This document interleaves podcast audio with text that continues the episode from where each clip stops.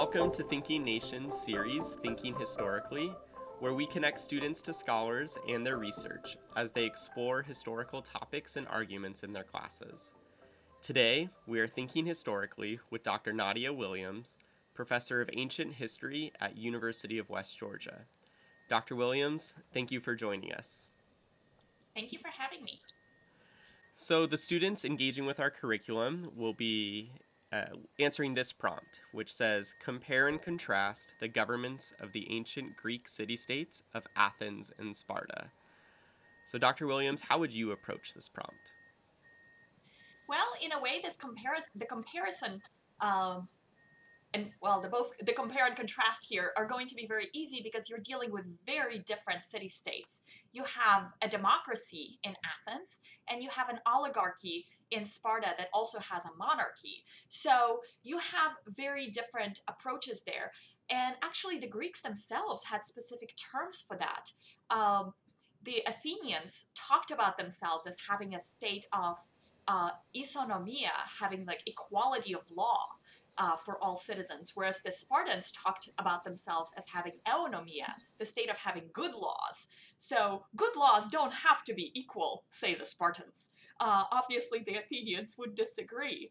Uh, so looking at kind of who was involved in the government, of course, would be that that feeds into that definition because in a democracy, of course, you involve the vast majority of people that you possibly can which of course still has limitations, and I guess we'll we'll get to that in a minute too. Whereas with Sparta, you had a clear definition. Obviously, you have the two kings, so there were two hereditary monarch uh, monarchy lines, uh, and then you have uh, a council of elders. And beyond that, you have a council of citizens, but they didn't have a whole lot of power most of the time. Uh, by contrast, in Athens, um, I think one of the most shocking elements is the top uh, political office each year, the archons um, were appointed by drawing lots. Just imagine mm. electing uh, your top officials. I mean, right now, as of this recording, we just had a round of elections in this country, and none of them, I assure you, were done by drawing lots. So that tells you something about the attitude of the Athenians towards their citizens. The idea that, sure. you know, all citizens technically are qualified to help out and lead in some way. Yeah, that that is a really interesting kind of idea to unravel the you know the purpose of, of drawing lots. Uh, if if we could go back to one of the first things that you said, how in Sparta it was uh, government was defined more by oligarchy and monarchy versus democracy in Athens. Uh, for our students, could you give a, a quick definition of, of those three terms oligarchy, monarchy, and democracy? Yes, and all of them, in fact, derive from the Greek. So, uh, oligarchy, so uh, the rule of the few, oligoi, um, okay. monarchy, uh, the rule of literally one. Uh, of course, in Sparta, you have two monarchs. So, okay, um, bending that definition a little bit, but in Athens, you have a democracy, so demos are the people. And in Athens, they very much, in political speeches, the Athenians talk about the demos, the power of the demos, the voice of the demos. So, um, so that's important. Yeah, I, I, appreciate that. That's really helpful. The, the, the roots of, of the words makes them come alive. Mm-hmm. Uh, so what you've so far talked about are these kind of stark contrasts between Sparta and Athens. What are some similarities that we might see between these two governments? Well, one similarity has to do with the emphasis uh, on men serving in the military. So, citizens in both of these city states had to serve in the military. Um, and Sparta, in fact, was renowned for its military, as we know, the training, that that's all that they did uh, was the focus on military training from childhood. Really, um, screening started at the moment of birth. Are you? Are, do you look like you're going to be a good soldier? Uh, in Athens, all um, all Athenians aged 18 uh, were subject to, uh, if there were, um, if a war were to arise, were subject to the draft. Um, and usually, usually not everybody would be serving all at the same time, but still a certain number would be.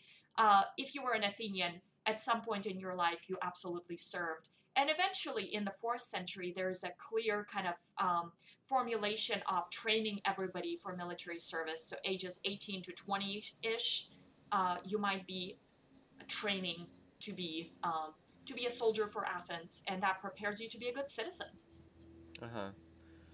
Uh, yeah, so that that military piece is uh, definitely a, a, clear similarity.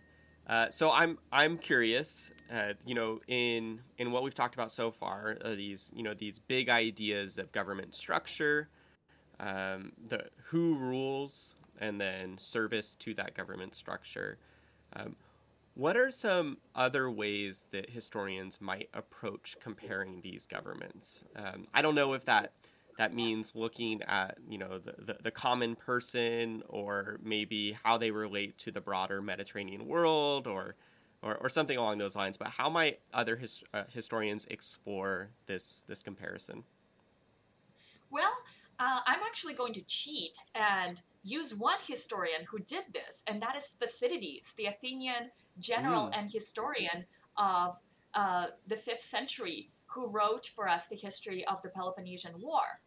Uh, and what he says at the beginning of his history is looking at, um, he's imagining how would future historians and especially archaeologists looking at Athens and Sparta, how would they perceive Athens versus Sparta? And what he says is, in the future, if somebody, like if all of the people are gone and all you have is material remains, uh, if if somebody were to look at Athens, they would say, this was an amazing power. I mean, look at all those mm. gorgeous buildings, all this literature, all this stuff that they left. And then if they were to go to Sparta, they would look at it and say, like, there's nothing here. This was clearly not a great power. Wow. So Thucydides' point is there are really kind of completely different ways of thinking about the world because for the Athenians, yeah. being a great state, a prosperous state meant we're going to build fancy stuff. And Pericles, in fact, was all about this the buildings, beautifying Athens. Kind of the golden age of Athens under Pericles involves doing even more of this construction than ever before. Whereas at Sparta, it was kind of like, we're, we're pouring all our money into military training. Thanks so much. Uh-huh. We don't need pretty buildings. Uh, we hardly know of any literature or um, from Sparta, we have a couple of poets that we know of who wrote martial poetry, like Tyrtaeus, who wrote really kind of uh, bloody, sort of like battle songs that Spartans oh, supposedly sang as they marched into battle. But nothing really just beautiful for beauty's sake. Yeah, that's that's fascinating because I'm, I'm thinking about uh, document B in in this uh, unit, and it's uh, written from an Athenian perspective, uh, and yet it is you know a record of the Spartan constitution, which I you know further uh, kind of illuminates this idea of, of, of what the focus was in Sparta versus in Athens. That's that's really interesting. I, I, feel like there's something there we can talk about. Uh, you know the the benefit and beauty of culture and architecture uh, instead of military and war. Uh, but that's a really interesting, uh, you know, piece of history that I, I didn't put together until just now. Well, and it seems like the Athenians uh, were certainly thinking about it that you can't have it all. Like you're either mm-hmm. going to be really good at this one thing uh, or at the others. Although actually, some Athenians perhaps would take an issue with this. Um, hmm. So in the early fifth century, in um, when the Athenians defeated the Persians at Marathon uh, during the first per- Persian invasion of Greece. They did this without the Spartans, and it was this big moment in the Greek world of like, wait, the Athenians can fight just as well as the Spartans. Wow, yeah, that's that's cool. That's fascinating. Is there a particular primary source that uh, you kind of go to when you think of Greek government in the ancient world? Yeah, so it's one that actually kind of complicates this story. So in this mm. unit, the comparison is Athens and Sparta, and that's a great way to approach things because these are the two city states about which we know the most. But a lot of uh, Greek historians today challenge that paradigm and say, you know, it's neither Athens nor Sparta were the typical Greek city state, really. And actually, there's probably no such thing as a typical Greek city state anyway.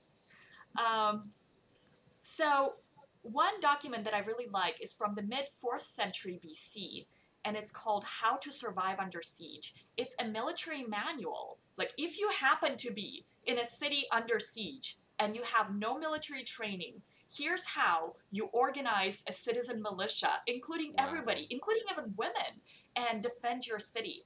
And what's even more fascinating, this was written by a retired military general.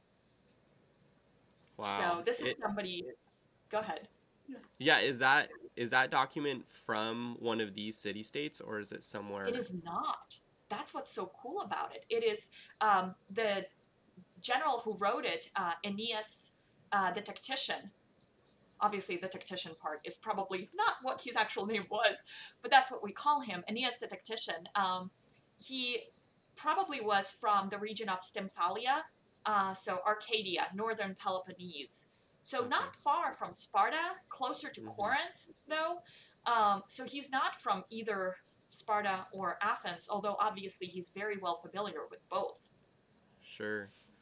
So what I'm hearing in in this this primary source is one of the the ways that we can think about ancient ancient Greece, you know, and so often the go-to comparison is this, right? Uh, Sparta and Athens, is to really expand this uh, um, th- this comparison into into something that's not uh, just of two, right? But is kind of showing this conglomerate if um, of uh, city states, of, of governments. And so, if from like a, a high level, um, what are some other ways that expanding beyond those two city states complicates this comparison, complicates this narrative? So instead of thinking of Greece, and perhaps it's our modern world that really complicates it for us because we think of Greece as a country, right? Because today it is. Right. Uh, if you think of tiny little city states, some of them only several hundred citizens, some several thousand. But tiny city states, each of them had its own government, its own economy, its own military, and so on and so forth. So you have these tiny units, and it's just really difficult for us to imagine how this worked. And again, about most of them, we know just about nothing except that they existed. Now, hmm. archaeology mm. helps us a lot. Uh, so, for example, um, just to name one, this was this started out as a colony in Sicily, so a Greek city-state in Sicily, Megara Hyblaea, where archaeologically we can tell that when it was founded, um, it was created on a grid. So imagine this: an ancient city laid out on a very precise grid with very similar, uh, with identical sized plots for each wow. citizen initially, and then within a generation, it all goes kind of it all goes chaotic because you can see some people are clearly buying like a neighbor's plot and expanding yeah. uh, and so on. So almost but the like initial yeah the initial idea kind of mirrors that that democratic that democratic view that we see in Athens. Wow, that's that's cool. The you know, yeah, yeah. Wow, the it's a marriage of of history and archaeology to to yeah. uncover that. That's really cool. That's fascinating. And we uh, don't so, have the whole story. Like we don't know how the equality kind of we can just guess archaeologically, but anyway. Yeah, so maybe to continue this idea, what are what are some areas that um, either you or other historians are exploring around um, the complexity of ancient Greece right now? Where is the scholarship going? Well, so a lot of it um, is driven by archaeological discoveries, that's for sure, because that's where we get our new sources. The vast majority of other sources, you know, something like Thucydides, Herodotus, well, we have what we have. Right. Uh, but also, there's a lot more comparative thinking. So, for example, uh, somebody I knew in grad school wrote um, his dissertation that became a book on uh, democratic uh, shoemakers so just looking at okay. cobblers in Athens and how they kind of functioned in society. And a lot of his research had to do with comparisons to more recent, kind of early modern um, trade associations and so on. Is wow, that's interesting. Is is there is the connection between you know early modern trade associations? Is that a, a forced connection in order to kind of illuminate what was happening in ancient Greece, or are are historians finding that there's you know this interperiod connection in what it meant to be a cobbler or what it meant to be some other tradesperson? Well, I think you just summed up the debate about this. Uh, those, who, those who find this avenue fruitful would say, like, this is certainly not not just forced. You're not comparing apples and oranges. We really do have right. something similar uh, in these trade associations. Um, of course, yeah, there are those who say that this is just kind of excessive. But, you know, in general, that's really the two categories into which ancient historians fall. Those who say the ancient world is too different from anything today, so any comparison is just going to be forced and unproductive. And then there are mm-hmm. those who, um, who would say, actually, those comparisons are closer to us than you might think, uh, you know, assuming certain differences nevertheless. And I think I firmly yeah. fall in that second camp. Yeah, I mean, I I think that it the the second camp really began with looking at ancient Athens, you know, as uh, um, the the founders of the United States uh, were, you know, le- leaning on um, uh, in a product of the Enlightenment. Uh, but yeah, I, that that that connection, uh, you know, has a lot of uh, kind of precedent for for for existing in the, the government space and it's it's interesting to see how historians are taking that into the trade space and the economic space uh, so dr williams what what drew you to studying ancient greece well i first took latin uh, and then I started Greek in college. And my first semester in college, I also took just a really wonderful introduction to Greek history, and I was hooked. That's great. And you focus on military aspects of yes. of the ancient world. Uh, what what yeah. can you give us an example of, of something that you've you've looked at? Um, I'm really yeah, fascinated with.